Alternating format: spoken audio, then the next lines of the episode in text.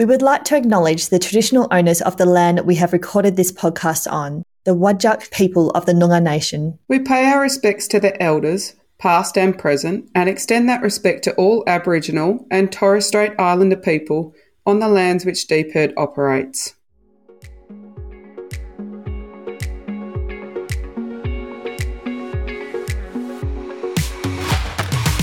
Welcome back to the Grains Convo podcast, brought to you by the Department of Primary Industries and Regional Development in Western Australia. I'm Cindy Webster. And I'm Jeanette Pratt, and we are research scientists based in regional WA. These episodes shine a spotlight on the knowledge and tools developed by DPIRD to grow the grains industry.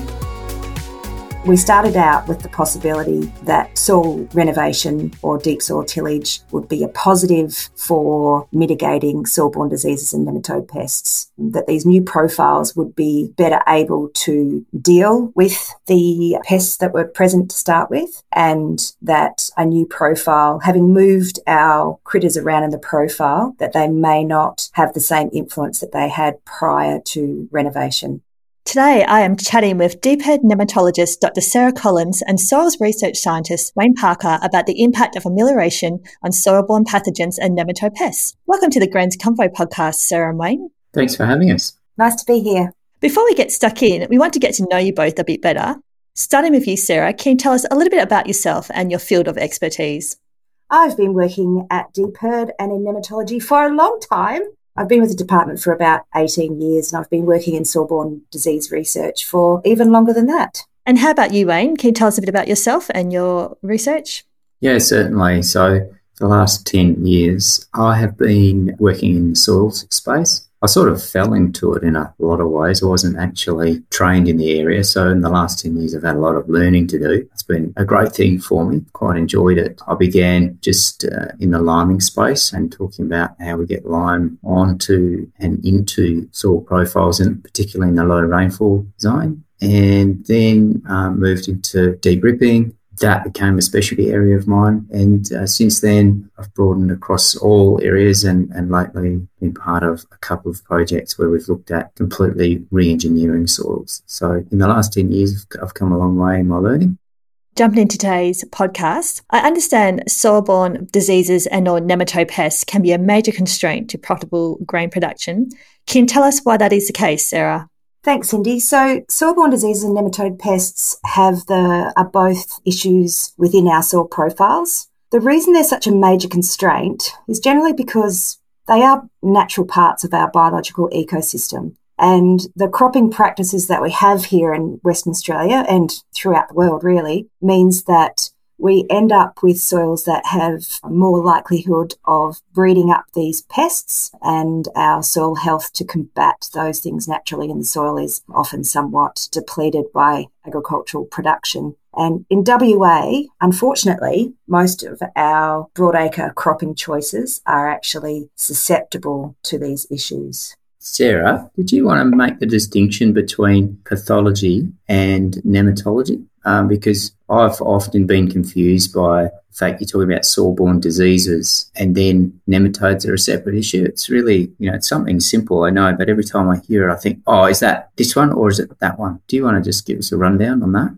Sure. Soil-borne diseases and nematode pests, we split them off into two separate areas because the diseases that we generally are talking about are fungal diseases in this instance, and the nematode pests. Nematodes are actually animals and they're pests rather than being a pathogen or a disease.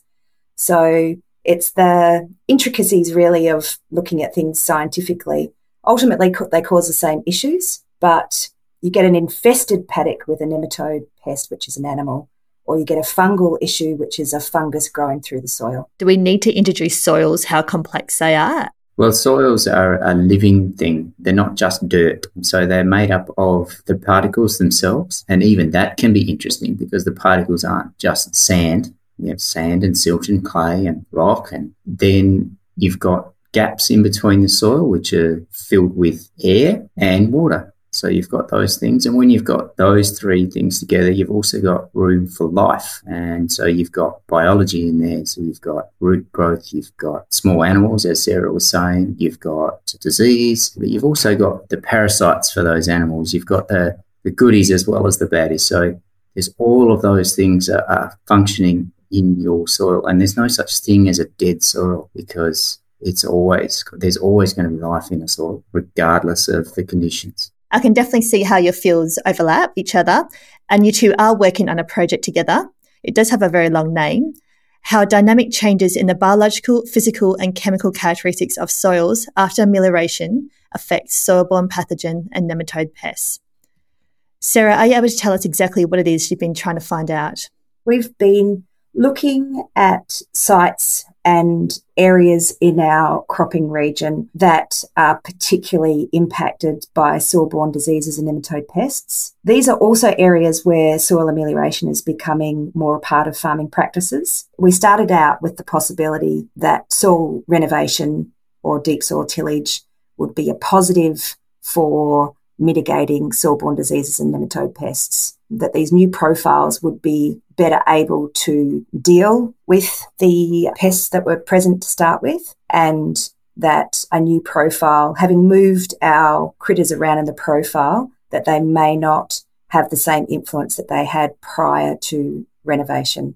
The movement that Sarah's talking about is the soil movement that is caused when we go through and we do pretty often pretty destructive mechanical tillage to that soil. So, Wayne, has DPIRD been doing other soil renovation projects on those amelioration practices? Absolutely. So there's a couple that are running in conjunction with the work that we're doing with Sarah. They are looking at the both the physical and chemical constraints of the soil. Affectionately, they're known as the Sodic Soil Project and the re-engineering project. Both of them are looking at some very different. I hesitate on using the word the term blue sky, but very different measures or methods for re-ameliorating or ameliorating the soil to improve the production because everything we do we're looking to grow more grain from the rain that we get and not lose it to the soil.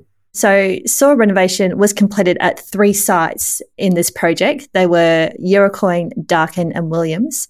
Wayne can you explain the different amelioration techniques that were used at each of these sites?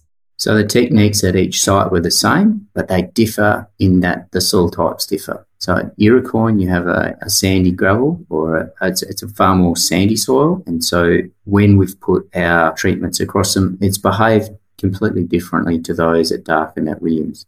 The treatments that we put across them include deep ripping, which alleviates soil compaction and reduces the soil strength. The other is soil inversion, most people will be familiar with soil inversion in the form of moldboard plough, where we are endeavouring to flip the soil over so the topsoil becomes buried into the subsoil at somewhere between um, 200 and 300 mils deep. And then the the other was a one way plough, which provides a mixing. So it's, a, it's not a true inversion, but it is more of a mix. So there have been exciting results revealed at Yerecoin and Darkan. Sarah, what have you found from the four seasons of data that you have from those two sites? Yeah, it was really interesting. When Wayne describes the different amelioration techniques that are undertaken for the soil-borne diseases and nematode pests, this actually moves them to different parts of the soil profile. So the deep rip, for example, that kind of creates, Wayne would explain this much better, but it sort of creates a slot in the profile without changing the actual profile too much. Inversion, on the other hand, turns the soil over. So our nematode pests and all the soil biology really sits in that zero to 10 centimetre topsoil. So the inversion actually flips the soil over and removes the topsoil from the area where our critters would normally start causing disease issues.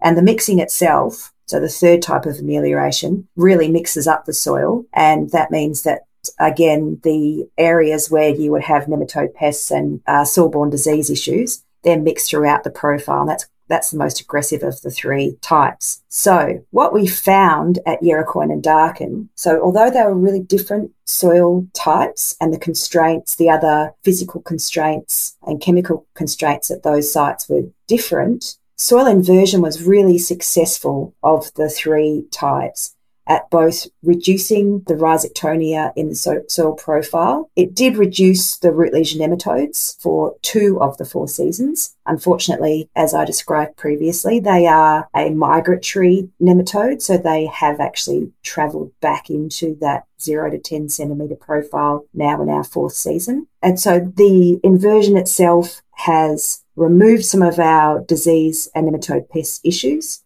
For rhizo, particularly, that has maintained over the four seasons that we have investigated post amelioration. And those sites have also had really good yield advantages. Mostly the best one has been the inversion, but the mixing has also proven to provide better yields on both of those sites. That sounds really exciting. So it sounds like there were some problems with the soil renovations at the Williams site. Would you like to tell us a bit more, Wayne, about what happened at Williams? Yes, and this is a function of the, the soil type itself. The conditions for amelioration weren't ideal at the time. It would have perhaps been better had there been a little bit more moisture in the soil. The implements that were used, so the deep ripping, the moldboard, and the one way plough, they're all three point linkage implements, which mean they do not have a downward pressure, and it's the weight of the machine and the action of the machine that pull the machine into the soil. And when you have a soil that is quite firm or difficult to, to get into, then these machines weren't working as well as they should have. They weren't working to depth. We didn't get that good mixing from the one way plough. We didn't get a good deep rip from the deep ripper. It just wasn't the conditions to have those machines working at their capacity. So, unfortunately, so in year one, we did see a fantastic yield response from the amelioration, and that was generally because what is commonly known as a mineralisation of nitrates, and we got this big nitrate boost, which pumped up the yield. But otherwise, in years two and three, we haven't actually seen that. Years two and three after our, you know, initial amelioration, we haven't seen that because we haven't altered the soils well enough with our tillage to have any impact. So really, unfortunately, at Williams, the um, the implements weren't up to scratch and they didn't achieve what we needed them to achieve. And Sarah, that meant you didn't get quite the results you wanted in regards to the nematode and soil-borne pathogens. Would you like to describe why that was? Well, following the same story as the, the physical mitigation of the physical constraints, I think wasn't what we were hoping for. We did see a good reduction of the soil-borne disease issues at the site in that first season as well. So the Rhizoctonia and the root lesion nematode were lower in the first season, and that was correlated with the yield responses. And again, it was the plots that had been ameliorated uh, responded much better than the plots that hadn't been ameliorated as far as our soil-borne issues were concerned. But for the Rhizoctonia solani, or Rhizoctonia bare patches, as it's also called, the lack of soil profile change, we believe, is also why the rhizo has re-infiltrated or come back in the in the topsoils of, of the site. All of that being said, you guys did have some exciting work planned for the Williams site recently, which unfortunately didn't go ahead. Sarah, can you tell us what you had in the works and why it went awry? We did, Cindy. We were planning to use a disc plough called a Grizzly Tiny, which is a very aggressive style of deep tillage. We we're hoping to use it because it was is relevant for these gravel soils. A lot of the growers are looking to use this new style of um, grizzly ploughing. It would have been really aggressive, and we feel like it would have been gotten to the depths that we were hoping for and uh, broken up the soil-borne diseases issues that we had as well. It didn't go ahead, unfortunately. Logistics. The soils team are wonderful at logistics and planning, but ultimately every little piece has to go into place. So we had the Grizzly Plough company was loaning us a plough. We had um, the plough to the farm gate, but unfortunately the loaned tractor that we had lined up had an hydraulics leak, which meant that we couldn't get the Grizzly off the truck. uh, devastating. But uh, that was our chance to use the Grizzly gone. It's now being utilised for the rest of the season to do the tillage. So that's that chance gone. Wayne, I understand the work is not going ahead anymore, but can you describe to us what the Grizzly Tiny is in more detail and what you're hoping to achieve with this machinery? So, Grizzly is the name of the company that builds these particular machines. The Grizzly Tiny is the particular machine that we're referring to. It is a, in contrast to its name, it is a very large offset disk. So we are looking at running this machine through that trial. It is grower scale. So we're going to be adapting the trials a little to have this machine fit.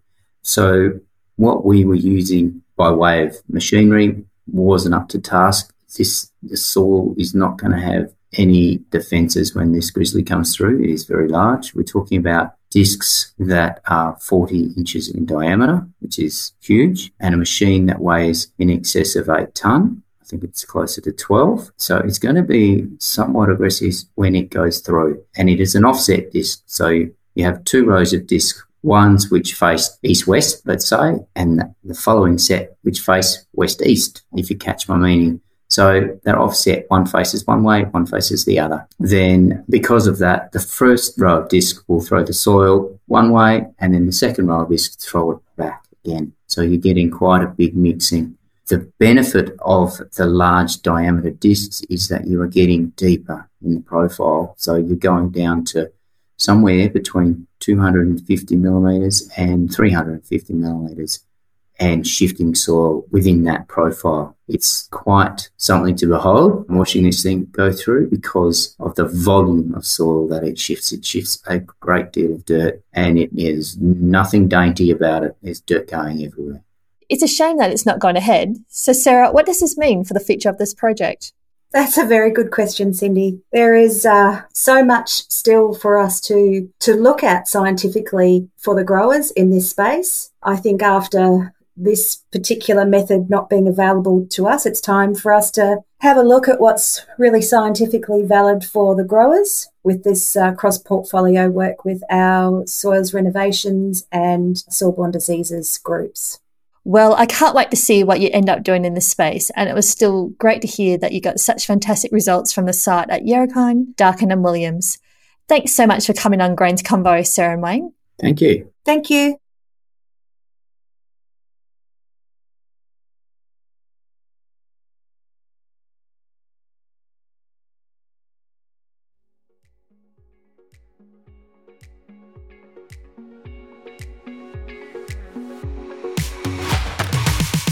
More information on this topic can be found in the show notes. If you like this episode, you can download and subscribe to Grains Convo on Apple Podcasts and Spotify. We'll be back on the 1st and 15th of every month with a new episode. Thanks for listening.